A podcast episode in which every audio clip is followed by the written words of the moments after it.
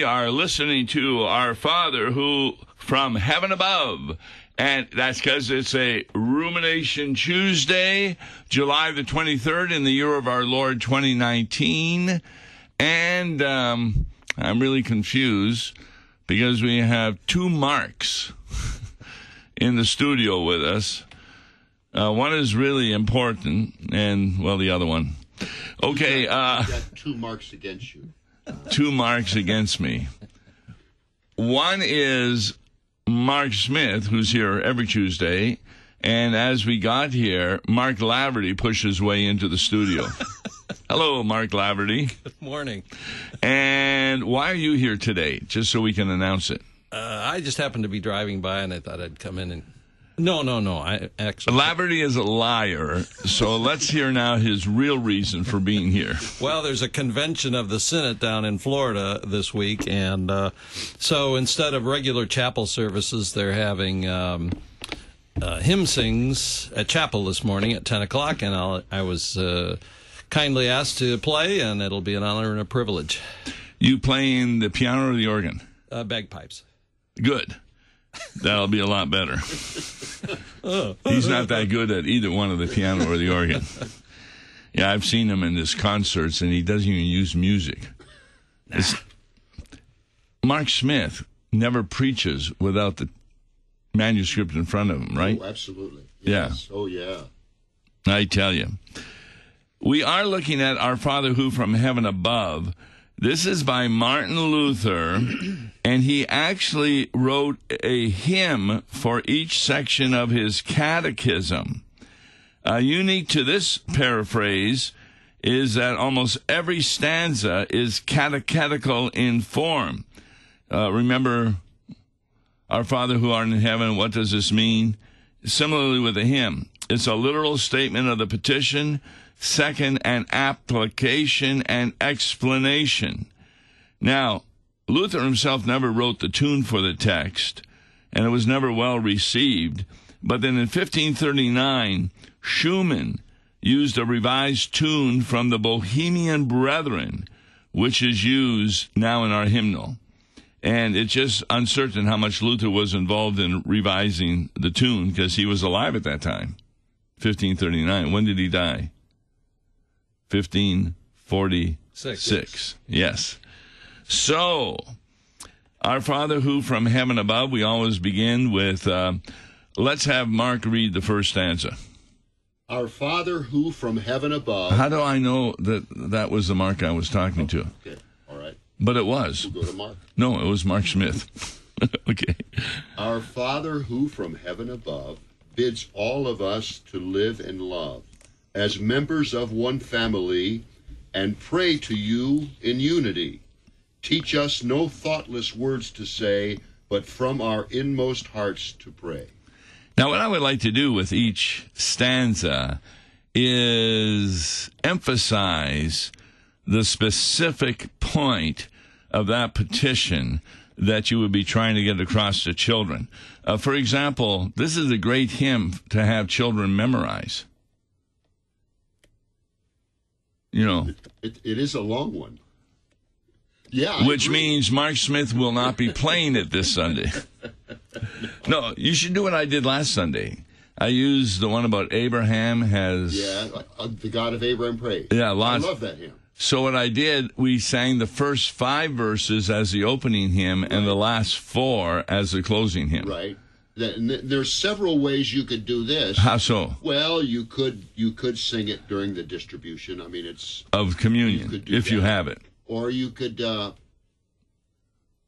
or you could use it in place of the Lord's prayer. Now, it is lengthy, but you know it, it, it is a good.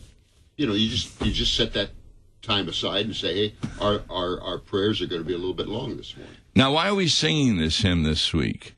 Because that's one of the readings. Right. It's right. from the gospel. That's right. But um, I'm not doing the sermon on the basis of that. So I, I am not singing this hymn this week.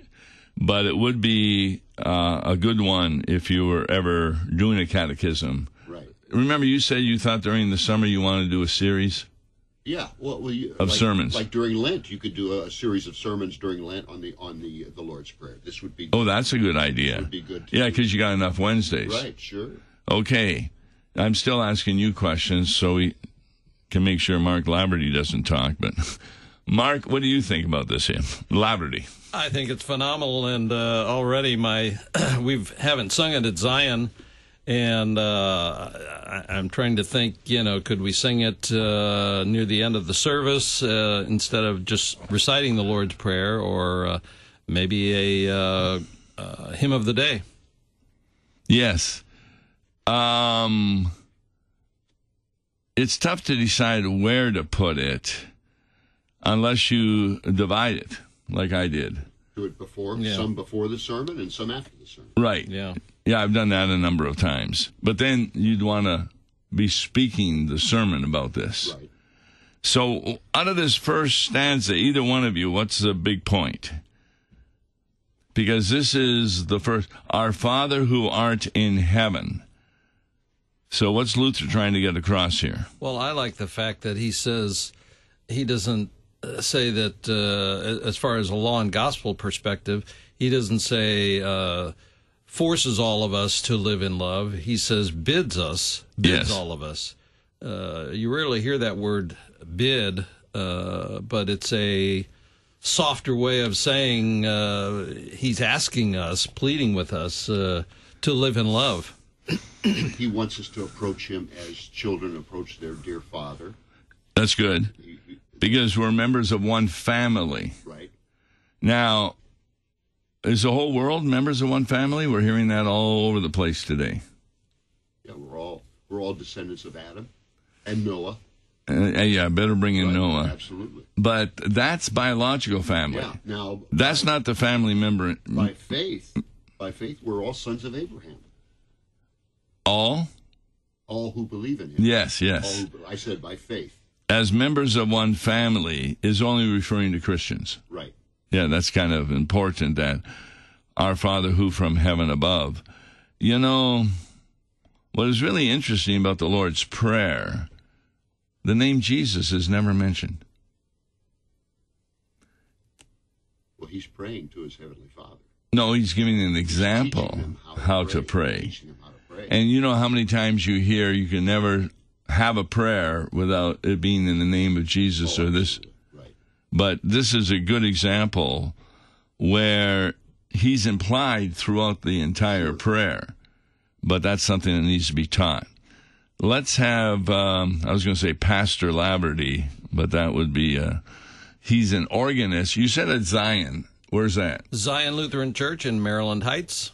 And your service on Sunday is? We have services at 8 and 10:30 and Bible class at 9:30. Would you read the second stanza? Yes, sir.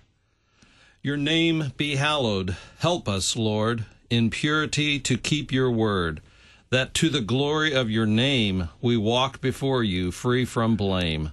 Let no false teaching us pervert. All poor deluded souls convert. I once did a Bible study on how the petitions of the Lord's Prayer line up with the commandments, the Ten Commandments. This second petition, what commandment would that be? The second. Very good, which is? Well, uh, we fear and love God that we may not, uh, that we keep His name holy. Yes. Yeah. Thou shalt not. Thou shalt not. Take the name the. Lord thy God in vain. Thank you, Mark. You caught the. You caught the How did I catch you not knowing the second commandment? senior moment. That's all I can say. No, no, I, I agree with you. Um, you. You gave the meaning. Right. which is excellent, and that's found there. What's the point you would make, Mark Laverty? On stanza 2, Yeah. Um, well, the the first uh, uh, request, help us, Lord, in purity to keep your word. Yes, and what is he against? Halfway down, let no false teaching us pervert. That is a breaking of the second commandment. Right. Because it attaches falsehood to God's name. Exactly. Well said. And that's why KFUO exists to help people understand what is the truth of the scripture so that they don't get deluded by false teaching. I'll read three. Your kingdom come, guard your domain, and your eternal righteous reign. The Holy Ghost enrich our day with gifts attendant on our way, break Satan's power, defeat his rage, preserve your church from age to age. So, what petition is this? This is the third petition, and what is the third petition? Thy kingdom come. Yes. And what does Luther say that God's kingdom, we would pray that be on earth as it is in heaven? Yeah. Comes without our prayer. Comes without our prayer. In fact, it comes without our invitation. It's really a law and gospel thing. In fact, I talked about that yesterday, where we do not accept God, we receive God. Children do not accept who their parents are. They first receive them as parents. And, and so they don't get to an age where by accepting them, they become the children. We didn't choose him, he chose us. That's a very good Bible verse there. Any other comments, either one of you, on three? No.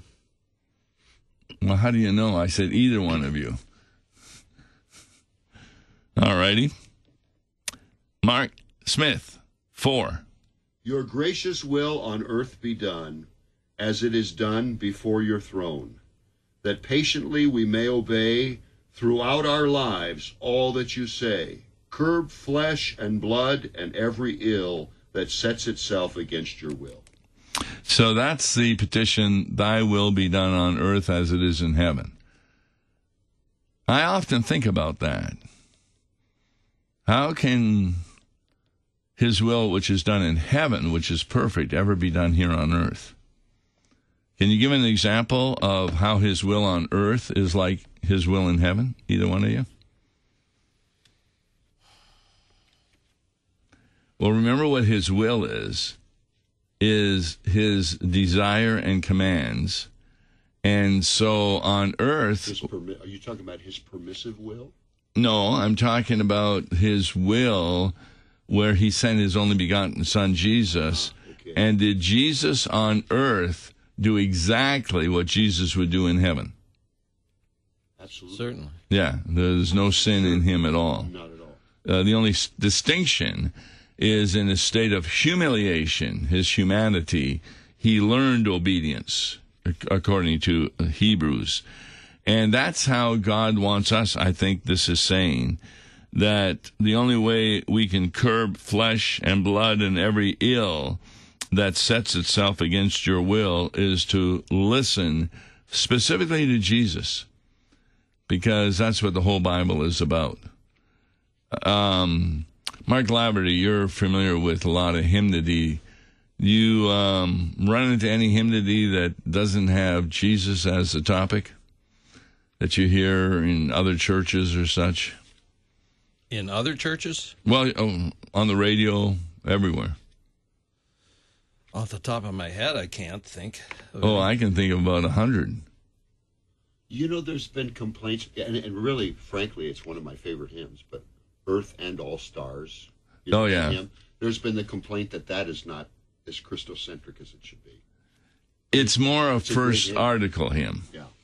And do you know they've had all kinds of changes? Yes.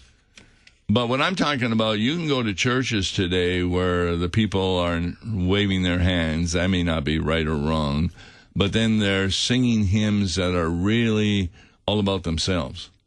Yeah. That's what I'm talking about. Where Jesus isn't even, for example, we used to do this at camping. I mean, all those hymns they would teach us. They know we are Christians. By our love. I would always sing, they know we are Muslims by our love, by our love, or Buddhists or Jews. It doesn't matter. There was nothing in it about Jesus. Or else uh, Kumbaya, you know. Oh boy. Yeah. yeah, I think of all those campfire songs we used to sing. Yes. And um, Kumbaya.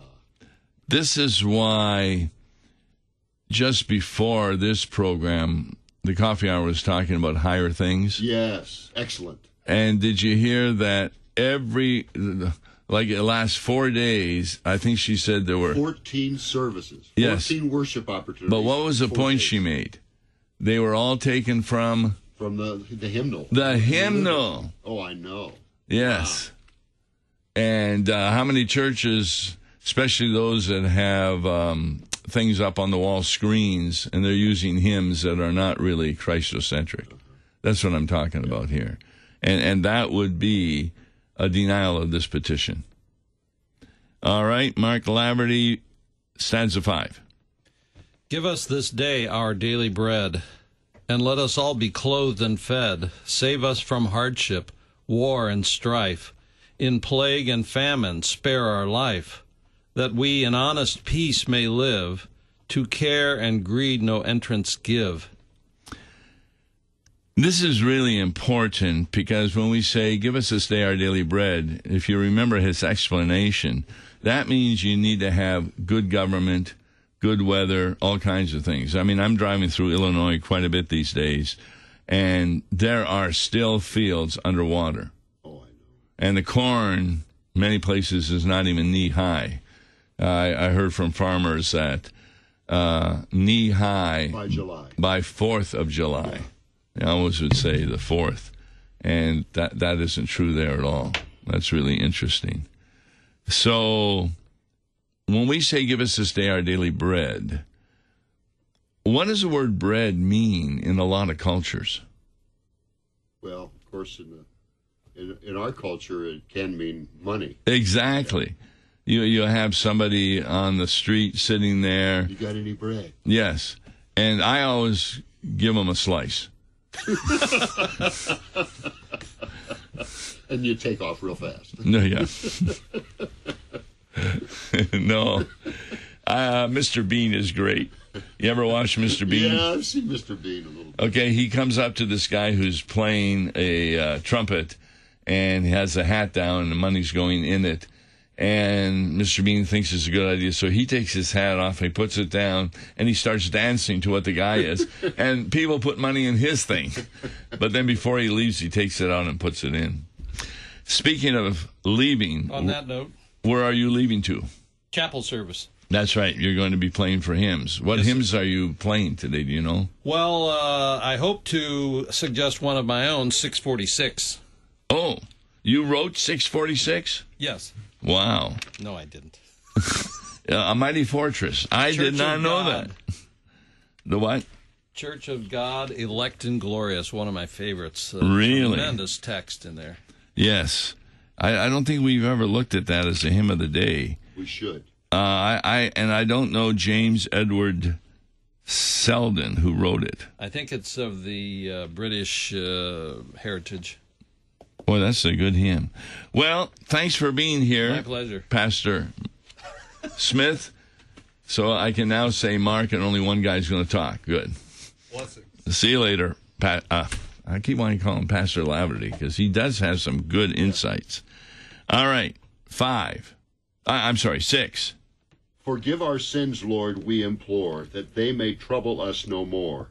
We too will gladly those forgive who hurt us by the way they live. Help us in our community to serve each other willingly. Yeah, this is one of the hardest petitions.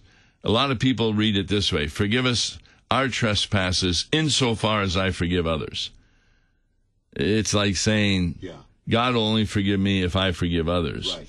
But this text makes it clear that God does want us to forgive, but in the way He forgives us in Christ.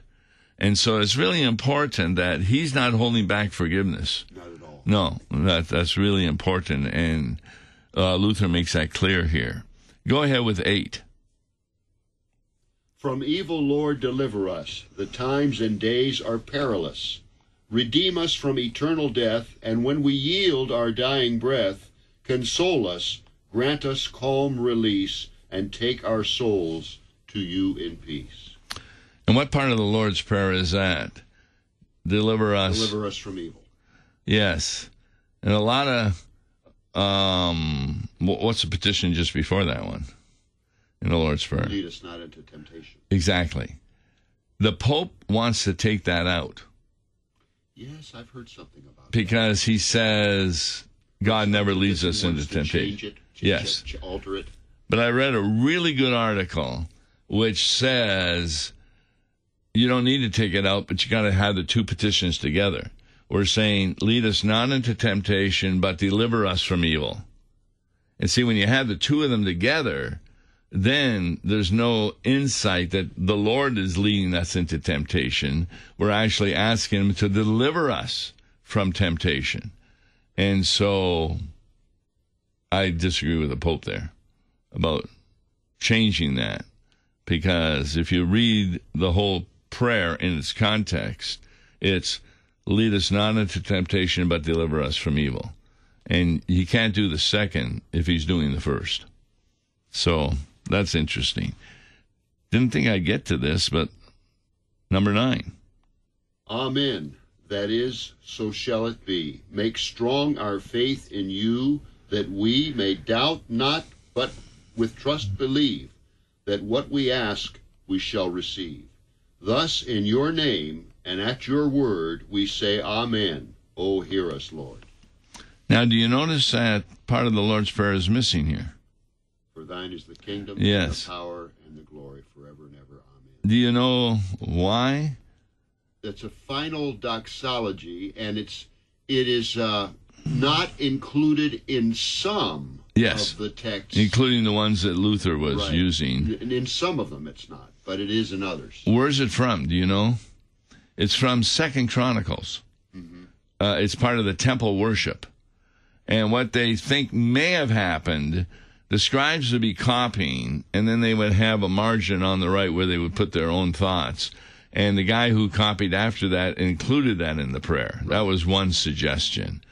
The other one I have, it's clear that the prayer Jesus uses this Sunday from Luke is a little different than the one from Matthew. So he said this prayer more than once. Right. And who knows if he had added those other things on or not. But it's in the Bible, and it's always fun when I have Roman Catholics uh, in my seminars, Yes. and we're saying the Lord's Prayer, and they're silent at that point. They cut it off. yeah, Right. exactly. But what does the word Amen mean? Yes, yes, it shall be so. In other words, it's kind of a vow mm-hmm. on our part. Do you miss the amens at uh, the end of most of the hymns? You know, that used to be a common complaint of a lot, of a lot Yes. of people. You know, they, they always want the amens you know, yes. for every hymn. But I don't know. Organists tell, and I don't know about Mark, but uh, organists tell me that it just is not always appropriate for every single hymn. It is often, but I don't. Yeah, I, I don't, know, I don't about that. understand it either. But uh, I have people a- will complain about not having amen after hymn. Of the churches I'm helping take care of right now, I have an organist at one of them. Always puts an amen at the end. Well, even if it's not in the text. yeah, I'm trying to think of one. Yeah. Um, how, how do we end the gospel a lot of times? Here ends the gospel, and the people say, Yes, Thanks be to God. thanks be to God. Right. Yes. And I've often wondered about that when Jesus says, Yes. and those will go into eternal hell. You know, the goats. And we say, Thanks be to here ends the gospel. Thanks be to God. oh, boy. All right. Well, hopefully, Mark Laverty won't show up next week. no, that was fun. Yeah, He's an excellent organist and knows his theology real well. and a real nice guy. Yeah, nice. And hopefully you'll be here with us next Planning. Tuesday, yes. Yes. And we'll ha- have more understanding of what happened at the convention, too. Right. Yes. Won't we be? All right, I'm Tom Baker and Mark Smith, Mark Laverty. God bless. Listen to Law and Gospel each weekday morning at 9:30 on KFUO. For a tax-deductible gift to Law and Gospel, please make your check payable to Concordia Mission Society and mail it to Tom Baker, P.O. Box 28910, St. Louis, Missouri 63132. To give online, visit lawandgospel101.com or call toll-free 1-877-267-1962. Views and opinions expressed on Worldwide KFUO may not represent the official position of the management or ownership of KFUO, the Lutheran Church Missouri Synod. If you'd like to comment on programs or topics heard on Worldwide KFUO, write us at KFUO, 1333 South Kirkwood Road, St. Louis, Missouri 63122. You can also leave a question or comment on our comment line at 314 996 1542. We are the messenger of good news, Worldwide KFUO.